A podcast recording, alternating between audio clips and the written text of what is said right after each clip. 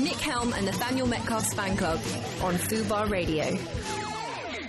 And we're off, and we're doing it. We're here, we're here, and once again, fan club is live.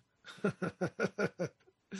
god, It is live for us. Always It live is. for us. It's always live, and I never listen to it back because, um, you know, life's. Even in lockdown, it would be too much, wouldn't it? It would be too I, much to you know what? I hear enough of my voice, or one of my voices, uh, all week long, all day, every day. I don't need to block it out with more of my voice. So, yeah. Um, yeah, okay, cool. So we saw each other this week, didn't we? We did. We had uh, we had an outside meeting, which we're allowed to do now. It's uh, the new the new the new normal. So I cycled up to yours. Uh, absolutely exhausted myself. Uh, spent most of the time dreading going back because I didn't want to go back to make the return journey. No. Um, but it was good to see you. Very nice to see you. yeah. Um, Um, but we've done all of our talking this week, so yeah, we've already spoken about all our stuff. So I guess we'll see you all next week, see you all next. next Friday at 12. See ya. Um, no, anyway, so you're listening to Five Star Family Fun Size Fan Club. Mm-hmm. Thank you for thank you for uh, tuning in. First rule of Fan Club: uh, tell your friends about Fan Club. Simple as that, isn't it? Simple. Same one. First, Same as, same as first, everything. first rule of Fan Club: tell your friends about Fan Club. Maybe we should get our guests to say that. You know, I'm spitballing here, but like maybe it would be good to have like. You know, someone turn turn and point to the camera and say, "Tell your friends about Fan Club." Yeah. We could get that. We could get them to do eye, little idents for us, couldn't they? Saying, hey, you're listening to Fan Club. Assuming it's an American guest. Yeah, we should actually get um, Natalie to sort that out. So make a note to tell her once this is finished, because I, I don't know if she listens anymore.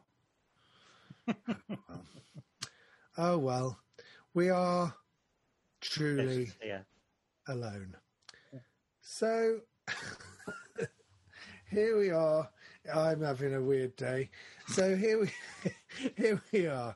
Okay, right. Okay, I'm going to get in the zone. I'm going to get in the, the zone that it can only be uh, uh, uh, reached. For, the benefit of the uh, the listeners, we are starting later than we normally would to accommodate our guests this week. So normally we'd do it at start at two, but today we're starting at four. So it's much later in the day for us, and we've got it's post lunch. We're Yeah. going to be going right up till six. So for us, even though not for you if you're listening live, but you can listen to it when you like if you're listening on the podcast. This is like this is almost like the drive time slot, Fubar drive time. Well, this feels like a sleepy afternoon now, uh, whi- which is great for me because as soon as this finishes, I'm going to switch everything off and go straight to bed uh, and then not think about anything until tomorrow. Best way. Um, it's the best way to do it. Well, we were allowed out to see people now, aren't we? Yeah, Um, so you keep that first, okay, let's do this again. Right.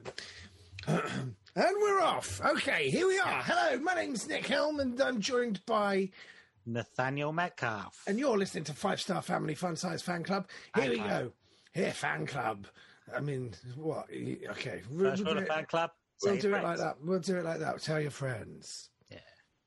And then, second rule of fan club is please, For the for love. the of- love of all that is holy on this cursed earth, please tell your friends. So, Nathaniel, Yes. what have you been a fan of this week? What have I been a fan of?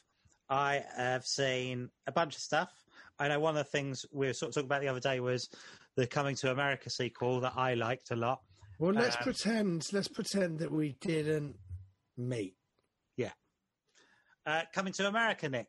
Coming to America. Coming The, to the sequel America. to Coming to America. Yeah. I was a fan of that this week. It's a new film sequel on Amazon Prime. Well, that's good. So you can all good. see that. That's, is there anything else that you saw this week? I saw a really great film actually called The Incident. That sounds like you're now saying that coming to America wasn't really that great. I thought it was good. I thought it was it was exactly what I wanted. I didn't feel like it was a great, great film, Well, and I felt okay. like it was sort of. I felt all it really was was like a, a a series of callbacks to the first film. But because I like the first film, I enjoyed it all. Like I just, I sort of loved it. I kind of, it was everything I wanted out of a sequel, and it was. But I could also say that, hand on heart, I couldn't say like it's a well-made film or it's really like uh, well put together. But the fact, I just really liked seeing all the characters again. Really liked all the callbacks to the first film. Uh, really liked uh, how much effort they'd gone to. I really liked Eddie Murphy in it. I liked how he'd, uh, how sort of un, uh, how egoless it seemed, and how loads of other cast members got big kind of funny comic moments, and it didn't feel like he had to be the star of it. Um, I really enjoyed it. Really liked seeing the characters again. I thought it was a lot of fun. But then it's sort of like it's not like it doesn't feel like a good film because it is just it just exists to to sort of. But I mean, in a way, it's probably a really good sequel because it it's a bit of a tick box of moments from the first one repeated and seeing a lot of the same faces from the first one again. But I really liked it. Did you see coming to America? Yes, I did. Thank you for asking. Uh, I did see it. Um, well, it's everywhere, isn't it? And everyone is posting these pit, these these posts about how uh, nostalgic and wonderful it is to see everyone back together again, which is nice. It's nice that people are united by that. Um, uh, well, so I um, saw coming coming the original coming to America probably for the first time all the way through last year. I remember distinctly. I in the nineties, I um, uh, had some friends over, and we were staying up to watch the Oscars. And at about midnight, Paramount Comedy was showing "Coming to America," and it was on in the background while we were sort of like drinking. And um, and I've seen like bits and pieces. I grew up being a big John Landis fan. American Werewolf, Blues Brothers, um, Animal House. You know, American Werewolf in London. didn't I say that first? Oh, did you? Pretty sure I did. Oh, okay. Um, but if not, Ameri- I mean, my m- mind isn't working properly. but Three American Amigos. Three Amigos, like I, but you know, I've always thought that John Landis is a sort of a bit of um, he has like he has um directorial quirks that he adds into all of his films. Like he does people looking at the camera, uh, uh trading places. He has people looking at the camera. He has, um, you know, to punctuate a joke. Uh, he has like, um, see you next Wednesday signs everywhere. Uh, you know, he has like little little things that make them John. Land- he always has sort of, sort of like a R and B or soul sort of like soundtrack. Um, and there's little things that kind of like let you know that it's a John Landis film.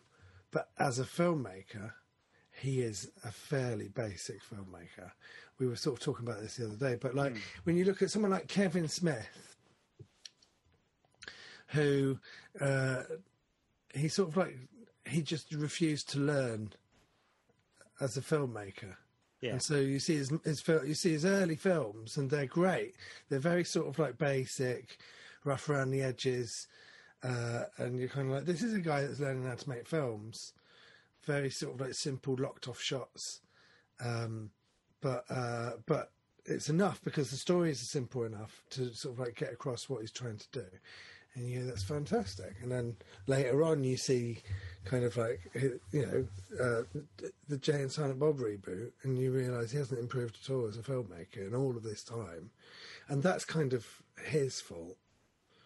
You know, he hasn't. Do you know what I mean? It's kind No, of No, I know like- exactly what you mean. I think, I- and I think he would probably be the first to admit that as well. I Yeah, think I he's think he- very aware of his own limitations. I think he would, but I find that frustrating because you go, you're aware of your limitations, but you haven't.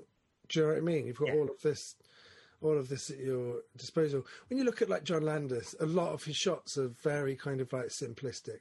He will edit on like if, as an example, he will edit after someone's spoken.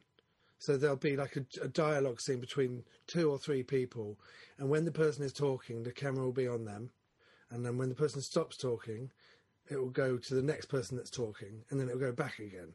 And there's no sort of like real flow to a lot of his dialogue scenes, um, which is incredible because he also directed the uh, car chase scene in Blues Brothers. Yeah, I was going to say that. you know, yeah. which is a very complicated set, but I think a lot of that would be kind of like where do you want the cameras? We've got as much. We're doing it for real, so we don't have like the fantasy land of creating something in a computer and then digitally placing the cameras afterwards. It's kind of like you go, um, you know, you've you've got you've got one shot at at, um, at filming this car chase or this car crash.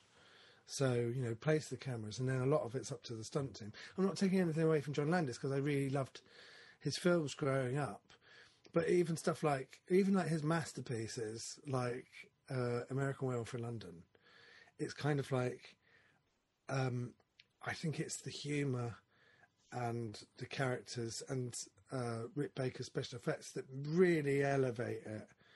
But in terms of filmmaking, there's the bit when they're being chased across the Yorkshire moors at the beginning, and it's it's basically it's a series of uh, sort of like I don't know whether it's a dolly shot or because they're on the moors, whether it's handheld or maybe it's Steadicam. But you've got basically a series of shots of your main two characters walking from the left side of the screen to the right side of the screen while the camera follows them. And then when they sort of like run out of room, they cut to another shot of them going from the left side of the screen to the right side of the screen, to the left side of the screen to the right side of the screen, and they just repeat these shots over and over again. And it, it, so, in terms of kind of like sophisticated filmmaking, and I don't think it really matters in a lot of those cases, but in terms of sophisticated filmmaking, I think that it's kind of lacking. I would also argue that when I was growing up, I had American Werewolf in London and The Thing, John Carpenter's The Thing on VHS that I wore wore out. You know, I, I watched them over and over, over and over again, and the tapes just wore out. But I, I would sort of argue the same thing about John Carpenter, is that a lot of his shots are very simple. But um, but in rewatching John Carpenter, when you watch them on um, Blu-ray and you watch like really nice transfers of his stuff, I think there is a lot going on in John Carpenter's films. They are quite sim, th- th- they're they're fairly simplistic the way that they're put. put. But I think that's more like um, I feel like that's a visual style. yeah. Uh, whereas with John Landis, I feel like it's sort of like a limitation. So anyway, so here's the thing: mm, oh, lifelong Eddie Murphy fan, um, especially '80s Eddie Murphy. Um, I say that I liked him in the '90s as well. I'm I'm of the belief that Bowfinger was probably Eddie Murphy and Steve Martin's last great film, um, and good for them. They you know they've made enough films. Um, I love every time Eddie Murphy makes film, but I've seen enough of his bad ones to sort of like know the difference. Uh, really like Dolemite is my name last year. Um, and coming to America, even though it's John Landis, even though it's Eddie Murphy, I've never, not like never liked it. I think it's just an incredibly likable film. It's never grabbed me in the same way that Trading Places grabbed me, um, or Beverly Hills Cop, or even Beverly Hills Cop 3. Um, I, I think Nutty Professor's a really great film in terms of he's great in it. It's amazing performance. So, uh, so coming to America, it's kind of like it's this odd film where um, it starts off with one of the most, one of the all-time greatest shots. it's just like this camera sweeping through these lush green hills of Africa with this uh, African music going on over it. And it's just this really long shot of the camera flying through Africa. And then it lands on um, a shot of uh, the palace. And it's like, oh my God. And then it goes down to basic setup shots of uh, people talking and then cutting and then people talking. So, and there's like a few jokes at the beginning of the original Coming to America, which are funny. When he's having a bath and there's the personal, um, the royal penis washer and all of this stuff. And you go, yeah, yeah, yeah. And like his And then I just find like it's just a series of perfunctory scenes with just really, really, really likable characters. Really sort of like you know where you are with the setup and the scenario. It's a prince that has to go to an African prince has to go to Queens and pretend to be. And I just feel like the film, weirdly, just as simple as it is, never really pays off. Uh, so I don't have any nostalgia for this film because I never grew up watching it, and I feel like it doesn't pay off on its premise, and I don't find it. I, I it's not that I don't find it funny; it's that I can't see where the jokes are. I, I can't even tell where it's trying to be funny. I'll watch a scene and then it will come to the end of the scene, and then you'll go, uh, okay. And and there'll be opportunities to make laughs because a lot of it is based. Uh, basically it's a farce with lots of people pretending to be other people, um, and then going through a room pretend to be someone else, or uh, not letting someone into their apartment because uh, they can't see where they live, and it's kind of like like classic farcical setups, but they don't really sort of like pay off on any of that, and so you know, okay, it's great. So Eddie Murphy made kind of like this uh, all black um, uh, sort of fairy tale romantic comedy, uh, and it was one of like one of the first big, huge budget uh, blockbusters of that of that kind, and so that's obviously a really great thing.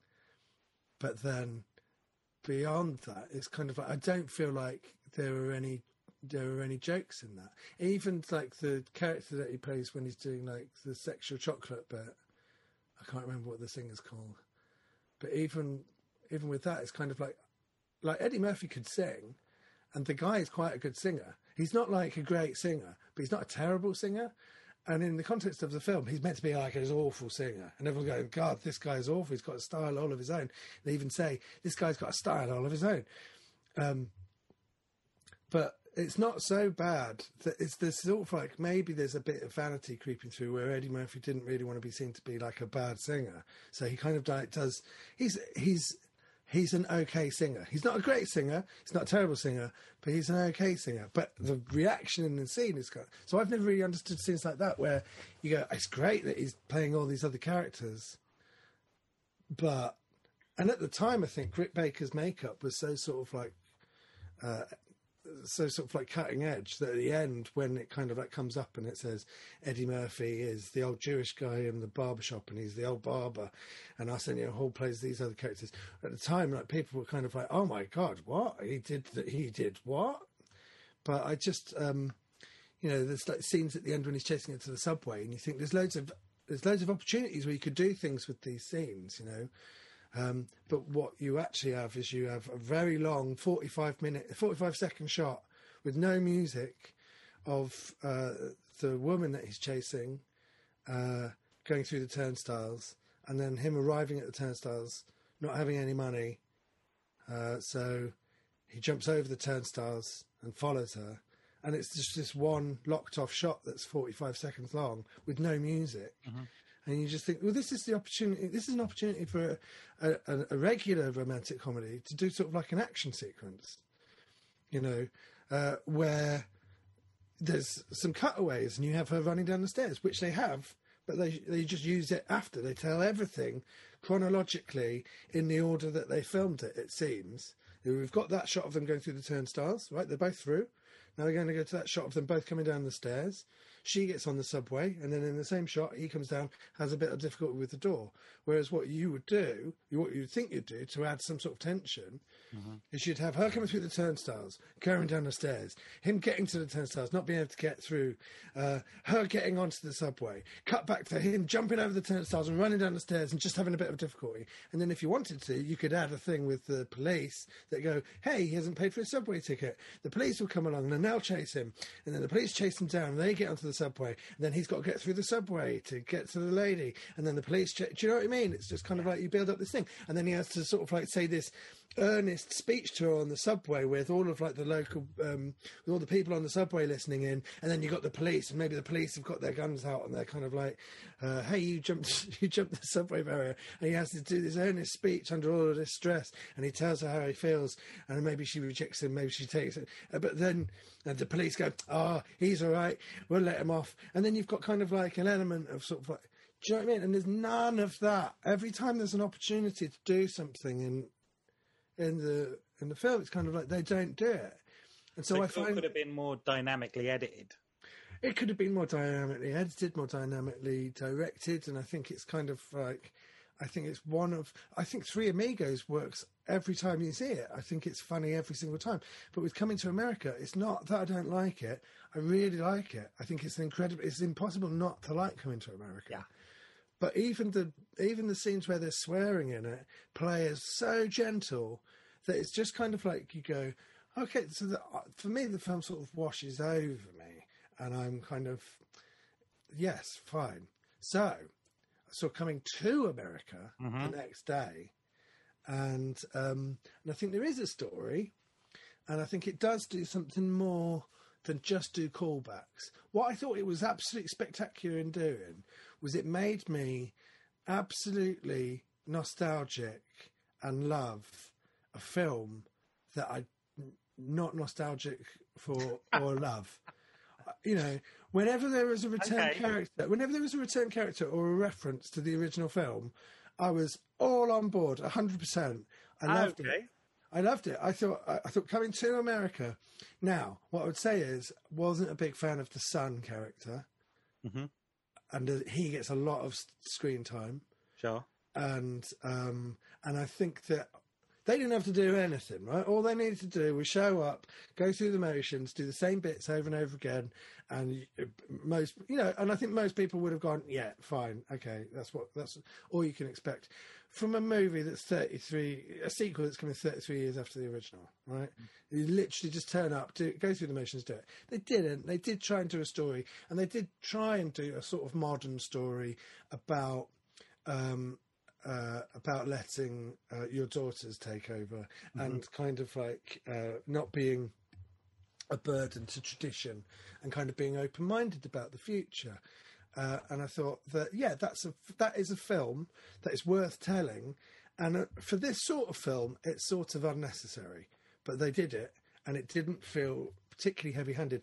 Uh, what I would so I think they told the right story, and I think it was a different story that they were telling but I just am not sure if they told it the right way. I think that the daughters could have had a lot more screen time, and Yeah. you and you could have given the son a lot less screen time. Even though it's kind of like a flip of the original, where it's about his father's relationship with his son, it's about his relationship with his son. I think you get that, and you could have kind of like branched off. But all of the jokes, or I would say, hmm, seventy percent of the jokes, they landed. I thought it was really funny all the way through. I loved Eddie Murphy, loved Arsenio Hall, loved Wesley Snipes, loved all of the returning characters. I thought maybe the first 20 minutes up until um, uh, the, uh, the up until the moment where James Earl Jones exits the movie, right? I think everything just works amazing. I thought um, the whole uh, celebration sequence that they have at the beginning. I loved everything about that. Every there's loads of cameos in it. Every time there's a new cameo, I was like more and more excited about it. I loved it. Then sort of like the plot kicks in, and Eddie Murphy kind of takes a bit of a backseat, which you know, as you say, is kind of like egoless, but also um, he took a backseat for some characters that I didn't really care about as much. So then you have the plot, and then at the end, it sort of like all comes together again at the end. And again, it's like, dude, and you know that he's saving like a big sort of like treat for the end because you're going, he's not turned up yet. Well, what's that going? And then, and I just thought that it all worked really well. And I prefer, you know, I, like I've got no hatred for the original. I just find it a frustrating film because with every scene you're going, why didn't you? Why wouldn't you? You know, um, what what did I watch? That's I good, watched. but it surprises me. I just would have thought when I spoke to you the other day and you just watched the first one again. I was thinking, well, you're just not going to like this one because it's all nostalgia for the first film. No, I, I th- that's the thing. I mean, I, the stuff that works. I love all of the Rick Baker characters in the first film, the Eddie Murphy, Rick Baker. I love them all, right? Um, I just, but so I'll give you, I'll give you two examples. I watched Jack and Jill, yeah, Yes. which is the uh, Al Pacino's best film, probably. Um, so I watched the Adam Sandler movie Jack and Jill, which uh, is a film that has um, it does it's got a lot of jokes written into it. Yeah, they're not necessarily good jokes, but they are jokes, and you can tell when they're telling jokes. And it's got like Adam Sandler dressing up as another character, doing a thing, pretending he's someone he's not. You know, so so when you watch it, I think I think Jack and Jill is pretty much. Um, I mean, the jokes are awful, and it's it feels like a very lazy film. I mean, it's it's famously one of the worst films ever made. I don't think it is. I don't think it's one of the worst films ever made. I think there are worse films, but I would say that the majority of Jack and Jill is terrible. Uh, one of the things that gets criticised about is the tra- trouncing of Al Pacino's legacy.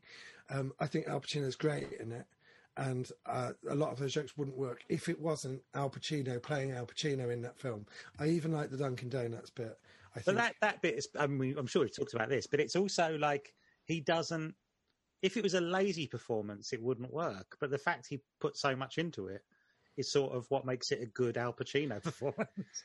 He's really kind of he really does it properly. He does it for real. What people sell Adam Sandler short on is how surreal some of his jokes are, and uh, like some of his jokes are just absolutely like crazy. If you watch something like uh, Mr. Deeds, you know, there's a joke, or it's not even a joke. It's just a bit when all of the servants come out and do kind of like this weird sort of like they go oh and they all do this call to each other on the balcony of his uh, luxury apartment. And it's just this really weird moment. Or they all start singing um, david bowie on a plane. And um, and there are all these like really weird sort of like surreal moments in adam sandler films that why i like him he's not just doing kind of like crap jokes there are kind of like some surreal weird jokes in there that i think actually take effort and some level of intelligence to think about um, when you see Jack and Jill, like the whole concept is like this surreal, weird concept where they've kind of like gone. Adam Sandler's going to do a movie. It's called Jack and Jill, and it's where he plays his own sister. You go, great. We know what that is. So then they've got like um, they've got like a contract with Pepto Bismol. They've got a contract with a contract with uh, Dunkin' Donuts. They've got a contract with a cruise liner, and then they've said to Al Pacino, uh, "Do you want to do this film?" And Al Pacino's probably gone something like, "Well, Jack Nicholson did a film with you a couple of years ago. He says that he really enjoyed it, very much like Henry Winkler's approach to doing pantomime in England. He goes back, tells David Hasselhoff, Pamela Anderson, next next year they're doing it." Right, so people always have a good time on an Adam Sandler film because the catering's brilliant, and they all get paid loads for not doing much. And um, you know, the film was seventy nine million dollars. Um, that's how, you know, and um, and that must have all been spent on their wages. Do you know what I mean? And like it's Al Pacino. It's kind of like we'll give Al Pacino ten million dollars to be Al Pacino. He gets to watch uh, a basket. Most of it's on green screen as well. And then he does like this Dunkin' Donuts advert at the end, and you kind of like, so all the stuff that, that sort of works in Jack and Jill. People will say Jack and Jill's a terrible film. It's an awful film. I don't want people to. I don't want you to think Jack Nick Helm likes. Do you uh, love Jack and Jill? you know, it's not a guilty pleasure.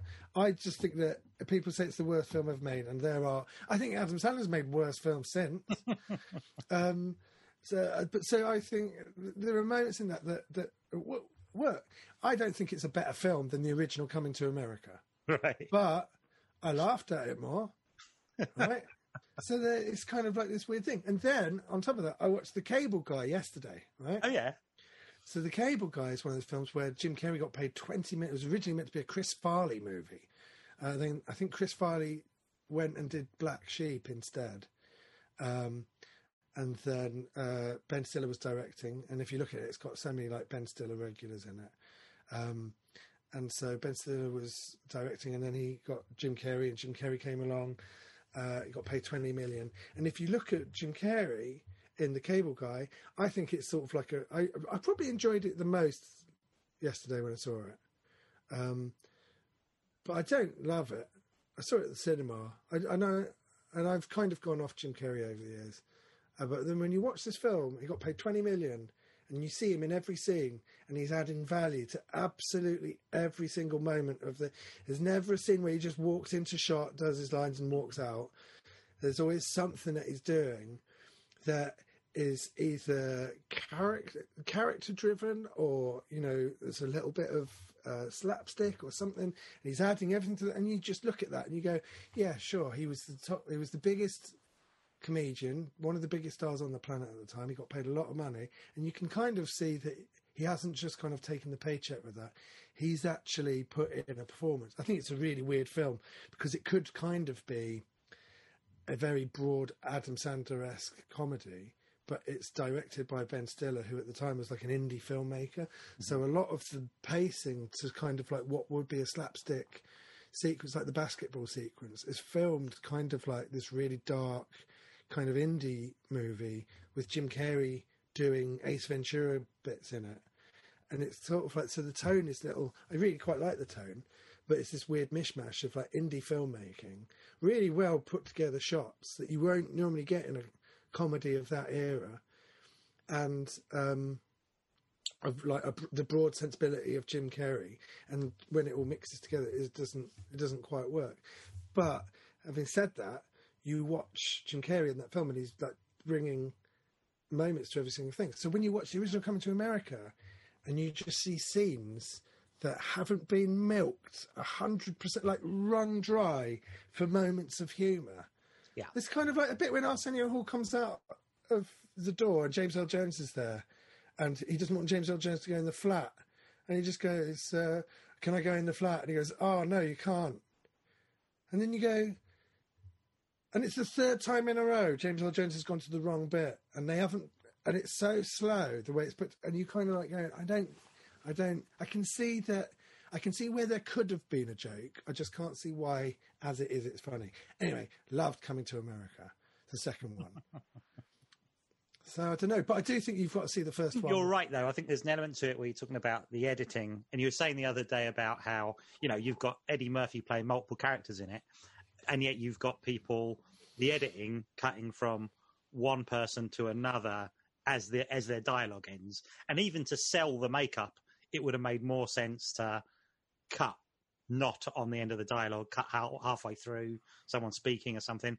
It would have sold the makeup better, and the idea that, I mean, I don't know how much of a surprise it would be to anyone, but the idea that I'm sure you could watch that and not know how many parts were played by Arsenio Hall and Eddie Murphy, and it probably would have sold that much better if the editing was much slicker, that you wouldn't have noticed the join at all. It's not just that; it's it's pacing. It's kind of like if a, if a shot flows into another shot, and you use, you've got two shots of people talking to each other, and if you use uh, a reaction shot, and then you use the sound of the other person talking, and then during that sentence you cut to the other person, it flows, and it kind of like gives kind of like a flow to the cuts and the editing. When you don't do that, it feels like it's an assembly cut where you're pasting bits next to each other. There's one really great shot in Coming to America where you've got um, you're in the barber shop and you got Arsenio Hall, uh, Eddie Murphy, and then the old Jewish uh, uh, old Eddie Murphy barbershop guy, and then the old Jewish guy, also played by Eddie Murphy. And the camera does this thing where it um, it sort of like pans round, and the old Jewish guy uh, goes behind um, old barbershop guy, and uh, and then Eddie Murphy walks in through the door as uh, as the king, right? And it's it's like it's not like the most complicated shot ever, but it is a shot that you would use in a regular scene where out of the five characters, three of them weren't being played by Eddie Murphy, right? So if you just had any normal scene, it's the sort of shot that you could use without it being a special effect shot. Mm-hmm. And it's shots like that that aren't kind of like, hey, look at me, I'm doing this really clever shot. It's just like a normal regular shot that you would normally use that sell it as a special effect because it makes you forget that oh oh look there's three guys that are all the same people. And so it's kind of like the I well you know there's the fucking there's the stick fighting scene in the first Coming to America which is played basically straight with about four camera angles. And then you've got the stick fighting scene in the second one, which has got energy to it. There's no real jokes, but it's kind of like you're not feeling the jokes because you're feeling kind of like there's a sense of action and tension and energy. And it's kind of like, oh right. So I just think as I, I think as a film, the way it's directed, it's directed it's directed better. Um, and I think it felt it's um, what's the name? Do you remember the name of the director? He did uh, Dolemite is my name. Oh, I don't remember. I didn't know it was the same director actually. Oh, it's the same director because they got. I think they did a screening of Dolemite is my name, and then on the way back in the car park, Eddie Murphy, as they're getting into their cars, just said, "Do you want to do Coming to America?" um, because he was so, so, so happy with Dolemite. Well, I said that it's almost the fact that you know uh, Wesley Snipes shows up again almost feels like a callback to Dolemite is my name because it's they feel like such a team already. Well, Eddie Murphy was meant to play the Wesley Snipes character, and then and you can kind of like go, yeah, that would have worked. But Yeah. then they then they went, oh, do you know what? Who would be really good? Wesley Snipes. So you got Wesley Snipes having kind of like, and Wesley Snipes started off doing comedy, and uh, and it's kind of like, you know, he's he's I mean he's great. Um, anyway, we've got to play a song. We can talk about this after. I'm not saying we can't talk about this after, Nathaniel, but we do have to play. We do have to play a song. I'm sorry. Okay, just this once.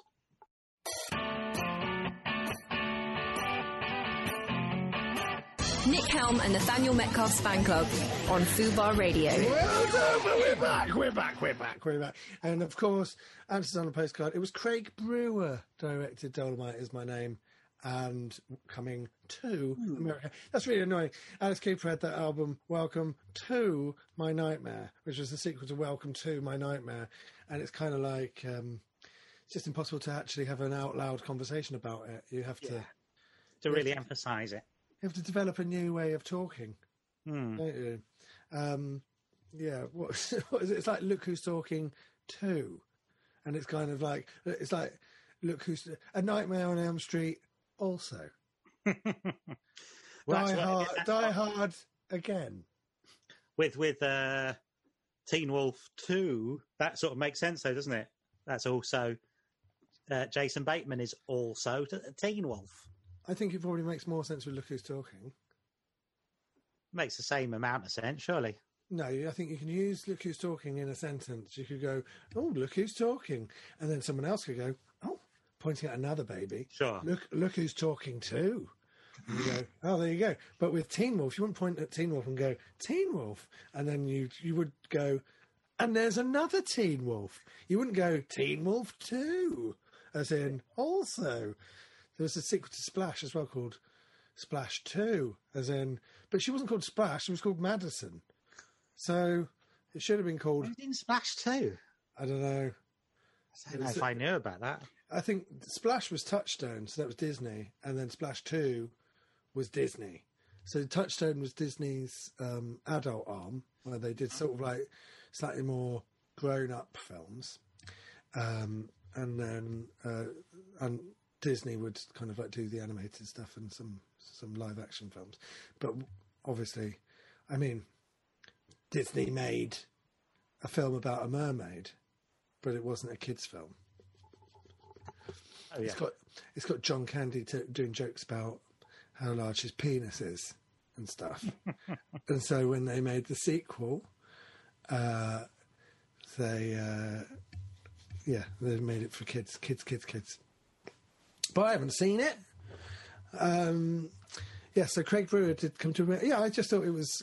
I mean, it does exactly what you said, but there you go.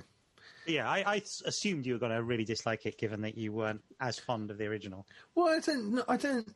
I don't dislike coming to America. But if I was going to sit down and you were like saying, if coming to America was on TV, you would, uh, no matter where it was, you'd sit down and you'd watch it. Yeah, I think it's one of those films. If I caught a bit of it, I'd probably end up watching the rest of the film. And I think that's the sort of. I think that I've done that multiple times with Nutty Professor. where whenever a Nutty Professor is on, I'll sort of sit down. But not Nutty Professor 2. I don't even think I've seen Nutty Professor 2 from beginning to end. Not sure I have. I thought Nutty Professor was fine. I remember it was his sort of at the time people talking it like it was a big comeback, and I thought it was all right. I was a bit like, yeah, it's all right. I thought it was a huge comeback. I thought it was brilliant. But um, I think what's great about it is um, Eddie Murphy as the Nutty Professor. When he turns into Buddy Love, you go, great, it's Eddie Murphy. You know, this is Eddie Murphy doing the Eddie Murphy show. Great. But when he's um, uh, Herman Klump, uh, he's just one of the most lovable characters ever put on film. And then when you put him side by side to Buddy Love, you just like go, oh my god, these are different. This is the same guy, Same guy. same guy. Rick Baker again doing the special effects. hmm Uh, good old Rick Baker. I just got to say, if you don't follow Rick Baker on Instagram, you bloody should. Do you know what? I don't know if I do. He retired in 2015, Mhm. and now he sort of uh, just does like projects at home and does his daughter's Halloween makeup, and it's just kind of he's uh, just some of the pictures he puts up are fantastic. But he's just redone, he's just redecorated his um, what call it his Studio? his workshop. So he's painted it all and made it look like a gothic kind of mad scientist lab. But he showed you how, how he painted the doors and stuff like that. It's great. Um, but yeah, I love Rick Baker. Um, Can we get Rick Baker on? can we get Rick Baker on? I mean, he sounds like he's just doing a lot of decorating at the moment. Yeah. Sure, she says sure. Great, we'll do that. We'll get we'll get Rick Baker on next month, uh, and by next month I mean week. Um, what else have you been uh, a fan of this week, Nathaniel? I watched uh, the yeah, I watched the Incident, which is a really good sort of little small movie from '67. I've never heard of it. My friend recommended it to me, and it's really like um, it's uh, uh, Martin Sheen, very young Martin Sheen, and what's the name of the guy who's in Bird with the Crystal Plumage? The main actor. It's them two playing some hoodlums, some roughs, and they get into. It feels a bit like a stage play um, and that's it, that's the only downside to it. And they basically get lots of different people from New York, New York society or New York, different people from different walks of life are all on a subway train, and uh, uh, Martin Sheen and the fella from Bird with the Crystal Plumage come along, and they terrorise one by one each person on this tube train or subway train, as they're called in New York City. And it's really like um, it feels quite stagey in a way because it all it kind of feels a bit like when they're terrorizing one of the one of the couples or one of the groups on the train it's almost like the other people don't exist. Whereas it feels like tony musante. Thank you natalie. Um, but it's a really good kind of film of that era that feels very When was it made? 67 so it's So- before badlands even and things It's- So when was when was Badlands? is it 69 is it or So Martin Sheen's had like a kind of quite an interesting career, hasn't he? Hmm. 'Cause- So Apocalypse Now was seventy four. yeah i think so Was it seventy, or was it was it later than that? oh 79 i think apocalypse now So I'm thinking of the conversation. So he made Godfather one in 71, 72? Then he made then he made the conversation. Then he made Godfather two, and then him and George Lucas swapped their war pictures, didn't they? George Lucas was going to direct Apocalypse Now, and uh, uh, he gave it to Francis Ford Coppola so that he could direct Star Wars instead. Star Wars was 77, Apocalypse Now 79. So there we go. Um, just off the top of my head, all that. Great stuff. Um, but uh, Martin Sheen had made uh, The Little Girl That Lives Down the Lane. Oh yeah yeah i like that film Have you ever seen that? yeah. again that feels like a play doesn't it i'm sure it was So, oh, yeah. I mean, he made like these kind of weird, not weird, but they're weird when you get to the context that him and his sons have became kind of like this huge Hollywood dynasty. Um, he started off making kind of like these very sort of like, well, what are they? Exploita- exploitation movies? yeah They're sort of like if they were Italian, they'd be giallos, but they weren't. They were American. Um, oh yeah, and he was. But also, when you get to the eighties, he was like in the Dead Zone, and uh, he, what was that other Stephen King adaptation he did? Was he in um, Firestarter? Was he in that? I don't think he is in that, is he? He's in a Oh, he is, apparently, he yeah, is. Yeah, he sort of like turns up and he does sort of like he'd already done Apocalypse Now by that point, so he was Martin Sheen, and then he was kind of like he did a lot of kind of like support. He's more well. Speaking of which, he was in. Uh, he played like a support character in the movie Spawn, didn't he? He did, yeah. Uh, and um, uh, and he was in uh, the American president as the president's aide, and it's and that was Aaron Sorkin as well, I think. Was, yeah, Aaron Sorkin. And then Aaron Sorkin went on to do The West Wing, where he went, who'd be the perfect president? Is it Michael Douglas? No, it would be Martin Sheen. Martin Sheen. And similarly, um, doesn't Michael J. Fox play a quite similar character In to the Spin City. Yeah. Yeah, it's kind of like, oh yeah, Mar- yeah. Uh, I mean, it was weird at the time because you go, oh yeah, it's basically they're two TV, series, TV spin-offs from the American president. Um, but yeah, so like Martin Sheen, it's kind of like, and then he was playing um, Charlie Sheen's dad in Wall Street. So it's kind of like, who is Martin Sheen? What was the thing that made Martin Sheen a star? Mhm. Because he's always been like a star in my It's mind. Badlands, right? Yeah. So, but then I guess yeah, you're right because actually throughout the seventies, you then don't feel like what are these seventies movies that you kind of. It's all yeah. You go from that and you go, well, he's a big star. He's in Badlands, which is late sixties, and about ten years later, he's in uh, Apocalypse Now. so yeah, it's not really, is it? A Wall Street, but again, Yeah, he's but almost like- like, he's supporting Charlie Sheen by then, isn't he? But he got, I think he got an Oscar for Wall Street, didn't he? Or he got nominated. Oh, maybe. But, but it's kind of like, you go, yeah, Wall Street, he's supporting Charlie Sheen by that point. Hmm. And then, um, you know, I remember when he did Spawn, it was just like, oh, wow, you got like Yeah, got Martin Martin Sheen. In this. Wow, yeah. That's, that's good. Um, but yeah, I, I don't really know. Don't really know why we keep going on about him, to be honest. See, in, also in the incident though is um, Beau Bridges, and he's someone you go, oh yeah. In my mind, Beau Bridges didn't really exist till the eighties, even though Jeff Bridges did. Well, I saw an interview with Jeff Bridges talking about his brother, and you go, "Yeah, well, me and my brother are kind of very competitive like that." Because he was talking about working with the Coen brothers, and he was like saying, "I don't know if me and my brother." And I was thinking, "Oh, Jeff Bridges has got a brother." And I'm like, "Yeah, of course, he's got Beau Bridges. Yeah, I've seen him in many, many things, Yeah, and them together in Fabulous Baker Boys." it's funny that they're very competitive because I would have thought Jeff won that. To be fair, I don't know if he said that they were competitive. yeah, quite competitive us too. I don't I- think you should. I like don't, I don't think you should take anything away from Beau. No, Um, no.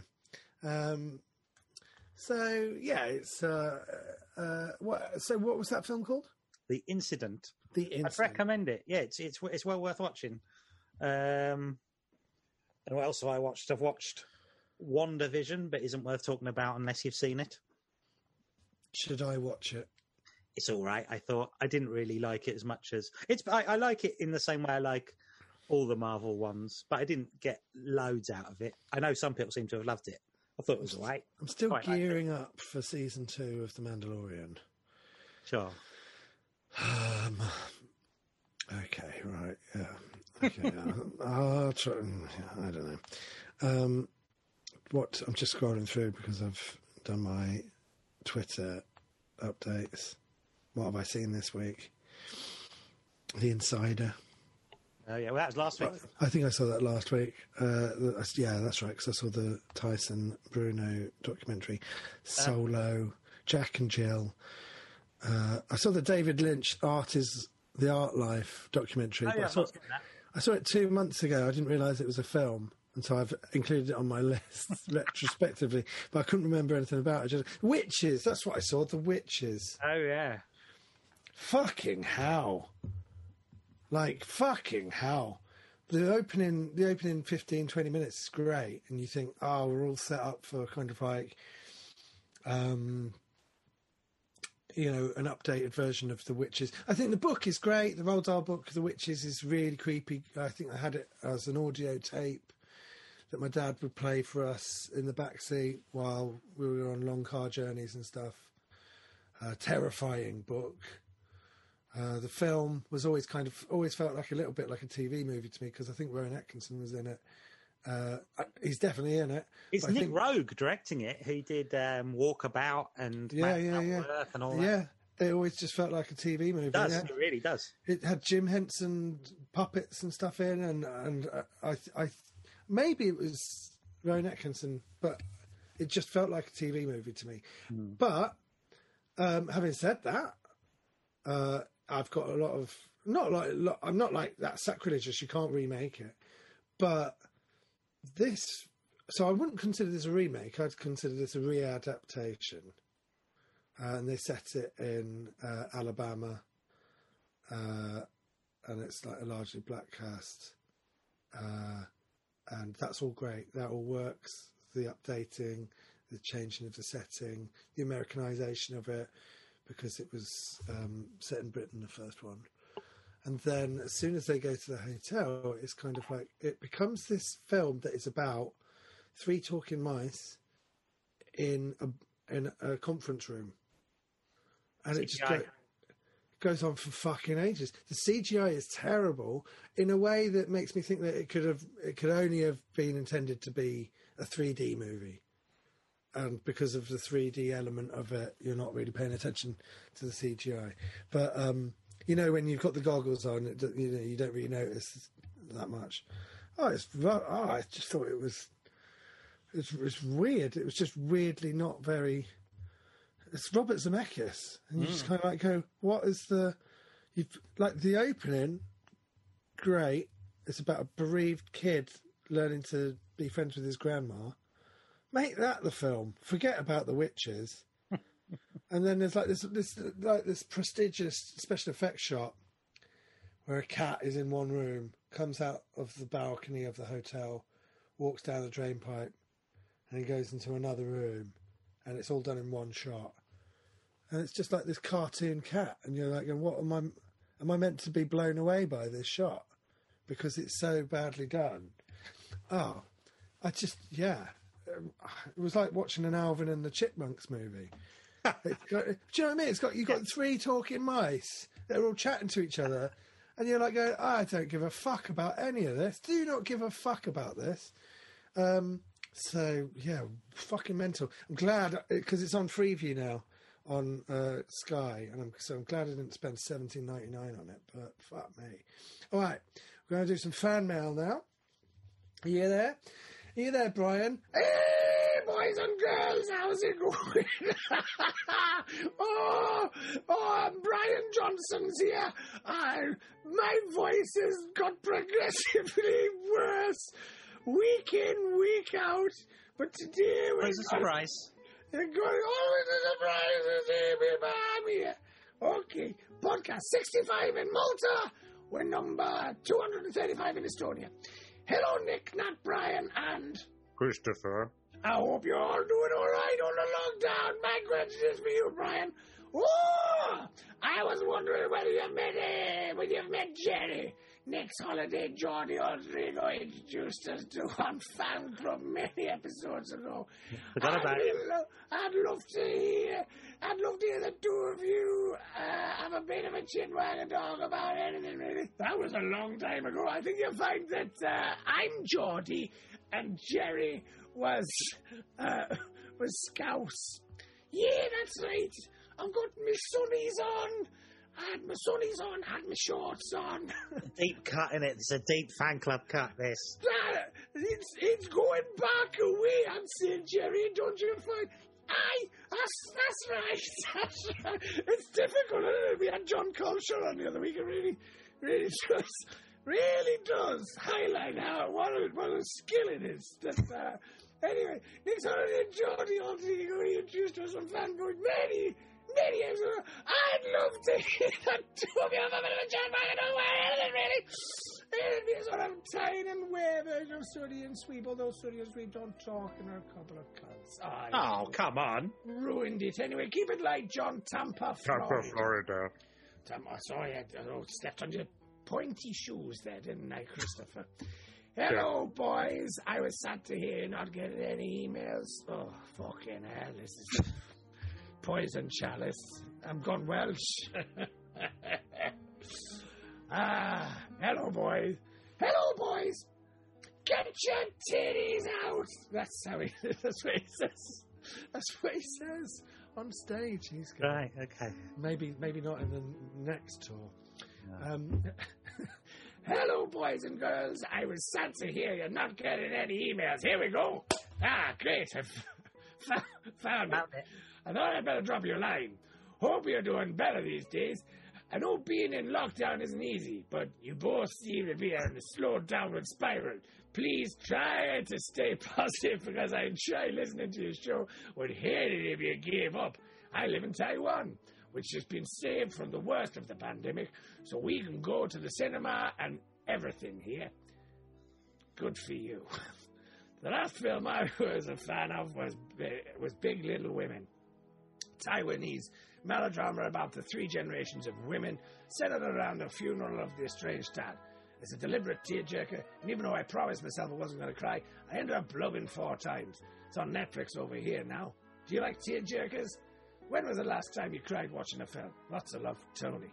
I mean, it's a roller coaster. That one was. It was. was, Don't, yeah. don't give up. I know. When was the last time you cried watching a film? I cry at films all the time. Can't Yeah. remember when the last one was. I can't remember what the last one was. It would probably be within the last week. Um, and Big Little Women. Uh, I, I've either seen that, but it's lost to the sands of time, or it's on my list of stuff to watch. Which isn't the same as seeing it, is it? uh, okay, we'll do uh, we'll do one more, Natalie, and then we'll, we'll have to save the rest for next week, I think. Dear Nick and Nat, I really loved the episode with Henry Fraser. It was so good. It definitely put things in perspective for me. Your show is a great combination of funny moments and deep, meaningful stuff. It's a Only that week, for me. to be honest. Thanks, Dominic. No, I think that uh, I'm an avid listener, and I think that you do tip that balance, boys. Uh, Oh, that's nice. a lot of the- thanks, Brian. well, not you so much, Nat, but a lot of the things that you say, Nick, really hits me deep, deep to my core.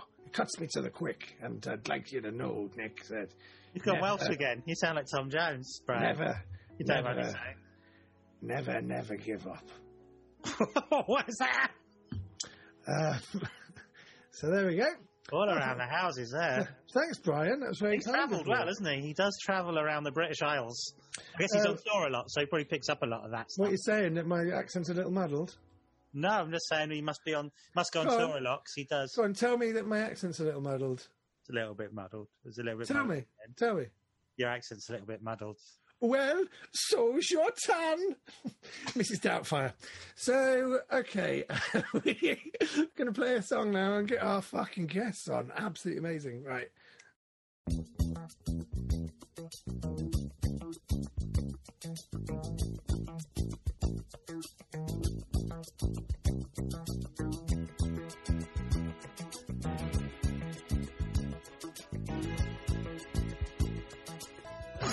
Nick Helm and Nathaniel Metcalfe's fan club on Fubar Radio.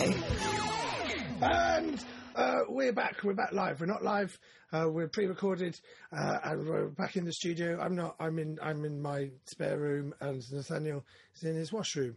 Uh, and uh, we uh, we're joined now um, by some absolute fucking legends.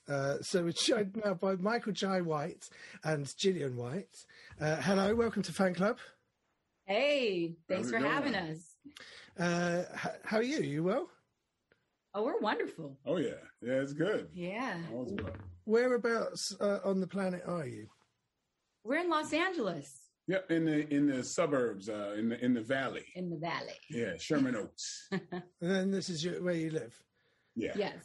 And uh, how bad is uh, lockdown at the moment? Are you all at home all the time, or is it loosened It's up a bit? kind of eased up a little bit. Yeah, a little bit. Yeah, so you can go. Uh, well, there were no there was no restaurant eating, but now there is outside in the patio type of things, Mhm. and so uh, we're enjoying that. Yeah, Yeah. still got to wear our mask, but you know we understand. We're okay with that.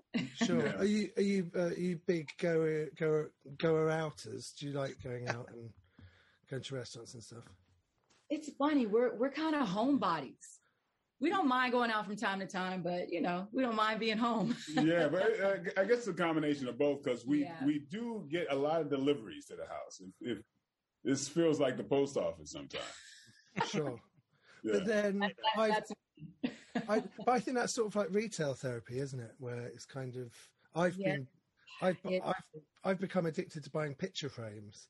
I, I just buy picture frames It's to the point where I actually ended up learning how to make picture frames because I was spending so much money on picture frames. I thought I might as well just get a skill out of it and learn how to make them. So I don't know why I'm telling you this. Hey, Well, I noticed in your, We're we're, we're just imagining these picture frames. Oh yeah, oh, it's great. I should have brought some on to show you. Um, so, uh, you've got a film uh, that's coming out uh, on DVD and digital uh, on the 29th of March at the end of the month called uh, Take Back, uh, and it stars you, Gillian, and uh, and you, Michael. Uh, so, um, so tell us a little bit about that film. First, let me let me tell you this because I'm I I'm, knew he was gonna I'm, I'm gonna keep getting you're gonna she's, you're gonna keep getting me kicked in the knee, right? Because I let me her name it's pronounced Gillian. It's a hard G. Oh, Oh, Gillian, Gillian. Yeah, Right, oh, and sorry. because Gillian and Jillian are spelled the same. One is English, one is Irish. I'm the Irish version, the hard G. Do you know what? Do you know what? We we spent we spent so long making sure that we got Jai right that uh, yeah. that we went up and fucked Gillian. Gillian, Gillian, Gillian. Gillian. Right. Yeah, All right, cool, great. Well, But- Back to your question. so um, so when did you make this film? Have you been? I mean, not going back to lockdown, but this film's coming out now. Uh, Mm-hmm. Had you finished this film before uh, before the pandemic started, or was this something? Correct. yeah, we shot during. Yeah, absolutely. It was uh, the first film we did. Uh, first film we know in this area, even- maybe around California, hmm that that shot during the uh, the uh, pandemic. And man, it was it was a little rough. We had to take Yeah. tests every day, and there's a lot of stringent rules.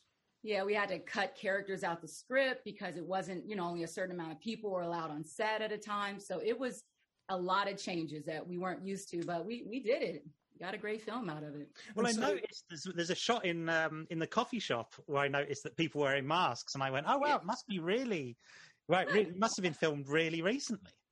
yeah, yeah, Yeah, Uh, there some pickup shots. yeah, yeah, yeah. Yeah. We had pickup shots, and yeah, but yeah, it was it was it was really interesting. We we uh, how many? I forgot what how many days it was. It was pretty pretty fast, uh, fast um, film when we shot it, hmm and uh, really hot. Very hot. We shot in Palm Springs in the desert. One day it was like 119 degrees. Several days it was. Oh, yeah. yeah, It was crazy. Yeah. And it's, it's too bad you can't tell on you know when you look at it. yeah. It's just like you know wish there was like a little disclaimer saying it was hot as well this day. I was like, I've never drank so much Gatorade and water in my life between takes, trying to stay hydrated. Um, surely, because you're married, that must have helped uh, with the bubble as well, right? Oh, absolutely. Oh, yeah. We were able to do all of our scenes together because, you know, we, we had been quarantined together. hmm And so you must. So this isn't your first film you've made together, though, right? You've been in other. This is your No. third, It's our fifth. fifth. The like I think there's a couple of things that we Yeah. yeah in one of the movies we're not we don't have any scenes together but we're in the same movie. Yeah. Right. But this is technically our fifth film, film together. hmm Yes, uh, the one before this one, she was a terrorist, uh, like fighting me. In a, You know, Welcome to Sudden Death on Yeah. Netflix. yeah, but um, yeah, we we played husband and wife in another one. Uh huh. Um, I was the husband and she played the wife. Yeah. Right. And, Okay. so, so and um, And then we're back down. Um, I played a publicist. yes, love interest. So yeah, you know, love we- interest. yeah, we're kind of working on uh, on a record here. I know. Yeah. This is um, this is like Fred Astaire and Ginger Rogers or something. It's that sort of. Uh, you've got that kind of you're in every film together. Ew. I like that. We'll have to incorporate a dance routine in our next one. But is that? Is, I mean, I guess you obviously enjoy it, or it's nice to work together. But Oh, uh, oh yeah, we love working together. I mean, you know, we're just lucky. I mean, I just we're best friends, and we, we you know, we're like a cult team. You know, so it's like, I don't know. It's, it's yeah, we kind of lucked out on this one. yeah, absolutely. Yeah, so, did you know each other for a long time before you were married? So you've been friends for years and years. Is that right? Yeah, Yeah. 25? yeah. Twenty five years ago we met. Wow. Yep, Yeah. Yeah. At a at a club At a club. in an in an alley. No, no, Not in no, no, no, no, no. We, we met at a club. It's like you know, it's just one of those things. Like you know, it's like I, you know, her friend was sp- speaking to me, and I kind of, you know, looked around her friend and was like, "Hey, who's your friend?" So, so uh, you know, I married the girl from the from the club. From the club. Yeah. And I know you, Times. Mhm. I was going to say I know you, Michael, as a, a martial arts. You're a martial arts expert. I know you from lots of martial arts movies.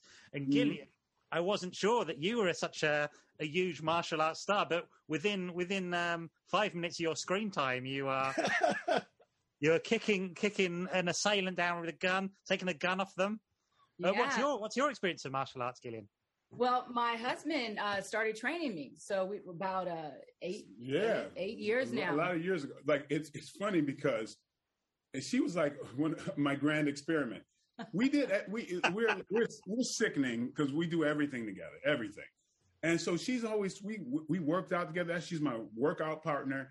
And then when we do martial arts, I mean, you know, I'd be doing it. She, I, you know, I'd be teaching her. But I taught her on on an advanced level without her knowing. And so I she- literally had no idea. she had no idea. Like I'm, I'm teaching her techniques because she has no frame of reference. She didn't know what was advanced and what was not. And even though, like, I'd have her doing something that I, you know, wondered if she could do, and she would do it because there's there was no margin for her. Mm. And you know, secretly, I'm like, oh my god, I can't believe she did that. But you know, and I would tell my martial artists, do you know I've got her doing a, a hook kick, axe kick combination with the same leg? And they're like, no. I'm like, I'm serious. Like, but so, so she's, you know, she developed and trained with me. Like she passed black belt level like three years ago. Really? Well, I've, got, I've got a similar story actually because when I was about nine or ten, I used to do judo, and I did Uh-huh. it for the longest time, but I never went into any competitions. yeah. Uh-huh. And then I'd done it for about three or four years, and so I'd gone from being a white belt. I did one competition, went up to yellow belt to Dan for my first competition. So it's a Right. similar story. So I'm, I'm, Yeah. I'm similarly a, a martial arts expert. Um, Okay. I won't I won't try and prove it, but uh, I, I've got I've got some I've got some of the skills somewhere. Good. Well, it was great because everything you taught me, eventually I was able to incorporate it into, you know, acting. Yeah. Her her only frame of reference was me. Yeah. And so I would teach her things to where where she could kind of like counsel me, like you know what I mean, you know, like just little, you know, like intricate technique stuff to like so she could be like, oh, Mike, your your your your base foot turned the wrong way, like that kind of stuff. So So you know, as a she was- partner now, yeah. you're, you're you're almost of a similar skill level, or you can you can match each other. It's actually really funny because I have so many people tell me they're like, when they see me doing stuff on screen, they're like, man, you had the same look as your husband, or you did it just like your husband. I'm like, well, hey, there you have it. yeah, and, and and so year for years, like she's been helping me with seminars. Like we were in, we did a whole tour in Australia, and she was my partner in that because trying to teach e- even advanced black belts certain techniques is very difficult for them. But she she'd been training for with me for so long that she was my my aide, and she's helping teaching teach like black belts who've been doing it for 20 years. And so and it's funny because she doesn't even realize it so much but then they're like my god like how did she get like that? You know? So it's kind of like you know a little secret weapon over here. So, so when you have like an on-screen fight with each other, are you choreographing it yourself based on what you're capable of doing? Yeah, and then we usually will train at home prior to filming, and then when we get on set, we got it down, so we're just ready to go. And do you kind of like, you know, like when, you know, kids do a play in front of their parents in the kitchen, you know, you get the, you say, look, look what we've been working on, and everyone comes around and they watch you do your fight. Well, it's so normal for the kids because I mean we work out and they're working out too. I mean we've got you know our our daughter is like an apprentice black belt herself, so that's just normal. For Sure. Yeah, yeah, Well, So, Michael, you know uh, eight martial arts, right? yeah, yeah. So, when you're teaching martial arts, if you're switching between Taekwondo and Brazilian Jiu Jitsu, Mhm. yeah, uh, are you kind of like doing kind of like a mishmash of everything all at once, or are you keeping all of the disciplines very separate? Well, I usually keep them pretty separate until it's like a character or something in, in a movie where he's touching on different things. Oftentimes, I'm playing somebody who may be like kind of, I don't know, uh, elite trained, and so I could use different disciplines that would fit that. But usually, it's about the character I'm playing. I've, I've done like wushu kung fu for a lot of years, ever since I was like 14. I have yet to really do much of that discipline until I, you know, like maybe if I'm in, in that's something that I kind of did a little bit when I did a few movies in China. But, um, you know, that particular discipline is very flourishing, very you know, big and broad, doesn't really lend itself to a lot of the regular combat fighting. So it depends on the character, and I'll kind of, you know, kind of brush off that discipline for that particular movie. One of the interesting things about this film is that the characters in the films are also martial artists, so it's a good reason that you can kind of bring that out. It's very, very handy for the plot that you're actually able to to do that without it having to be an explanation. Right. Yeah, it was amazing because when we first had the script brought to us and we were offered the roles, we were like, "Was this written for us?" It, you know, this husband and wife that are martial artists and train together, but the script had been written, you know, well before us, and yeah, yeah. I'm, it just I- was ironic. I was like, nobody's going to believe that we didn't, eh, that this wasn't Yeah. written. for Yeah, us. that we didn't have something I'm to do with this script. Yeah, you know, I think I assumed that you'd kind of generated the story or you generated something about. it. no, no, No. no, we didn't. It was all a- actually the writer Mhm. was a, is a is a martial artist. Yeah, so he wrote it. Yeah, the writer's a martial artist. I don't know if his if he's married or whatever, but he wrote the story as two martial artists. Um, you know, a husband and wife, yeah. and a, the husband teaching um, uh, a martial arts uh, class. And Michael, did you ever consider doing it professionally, What's being that? a professional fighter? Oh, absolutely. Well, n- well, n- I don't kind of, kind of. I knew. I mean, I've been around the fight world for a lot of years. So a lot of my best friends have been fighters, and I've lived vicariously through them. Uh, a lot of my friends, I when they were training for big fights, I'd be part of their camps. I, I mean, I had boxer, boxer. Um, one of my best friends was a boxer, and all the martial artists. But I, I stepped back from that, and I, I kind of looked at it from a, a distance, and I said, well, I don't know if that. Um, it, it didn't have enough to me. Uh, even right right now with the UFC, being that's the biggest worldwide martial arts um, kind of fighting uh, league, it's still kind of fringe. You know, it's like the only the people who follow UFC know who these people are, even at this day and age. And so back then, it was really, you know, it really kind of thankless. You know, I knew people who were world champions that, you know, if you weren't part of that league or, uh, you know, a martial art nerd, you wouldn't know who they were, and they couldn't really, you know, was, they weren't making very much money. You know, so my thing was I always loved to compete against the top guys for just for me, you know, just for just to you know to to live that and, and test myself. Um, but no, um, getting paid for it and, and actually going uh, like living the life of a fighter was nothing that was uh, attractive to me. I, I, I've seen too. So you played Mike Tyson in 1995, Yeah. Mhm. and uh, and obviously he's a boxer. Yes. Um, did you have to learn boxing to play Mike Tyson, or No. was that already? Not not really, because I'd already kickboxed and boxed, and like I said, my, my my best friend was the super middleweight champion of the world, who was a stablemate of Mike Tyson, and so I'd been training and boxing with, like you know, the top trainers like um, uh, Joe Goossen and um, Freddie Roach, and also um, um, Emanuel Steward, uh, prior to doing the movie. So yeah, I, I was I was quite adept at, at boxing. I just had to emulate the Mike Tyson style for the movie. Um, you said that you would fight him for free, didn't you? yeah, yeah, I would. Yeah, I, yeah, I would, yeah. I, I mean, I like like I said for years. Uh, m- when my friends are in um, uh, uh, training for a fight, they need sparring partners. And just like with, I've always um, I've done this with Lamon Brewster, who's a former heavyweight champion. I, he knocked out uh, Klitschko. I've trained and box with people like that, and that's a joy of mine. And so I offer it up if if Mike Tyson was getting ready for another fight, I would gladly uh, be one of his sparring partners. I, I, I would love that. Uh, so that's nothing about you know not about a, a purse or anything else like that. That's just a win-win situation. So it's just about playing with the best. You want to be with the best in the world. Absolutely. I mean, there's not that many really good heavyweights. I know what I'm doing. I've studied him for 20 years, so I kind of familiar with him, and I think I could I could have a lot to offer. You know, so that that's what it was. But it just kind of spawned into this whole thing like I'm challenging Mike Tyson, where it's like no.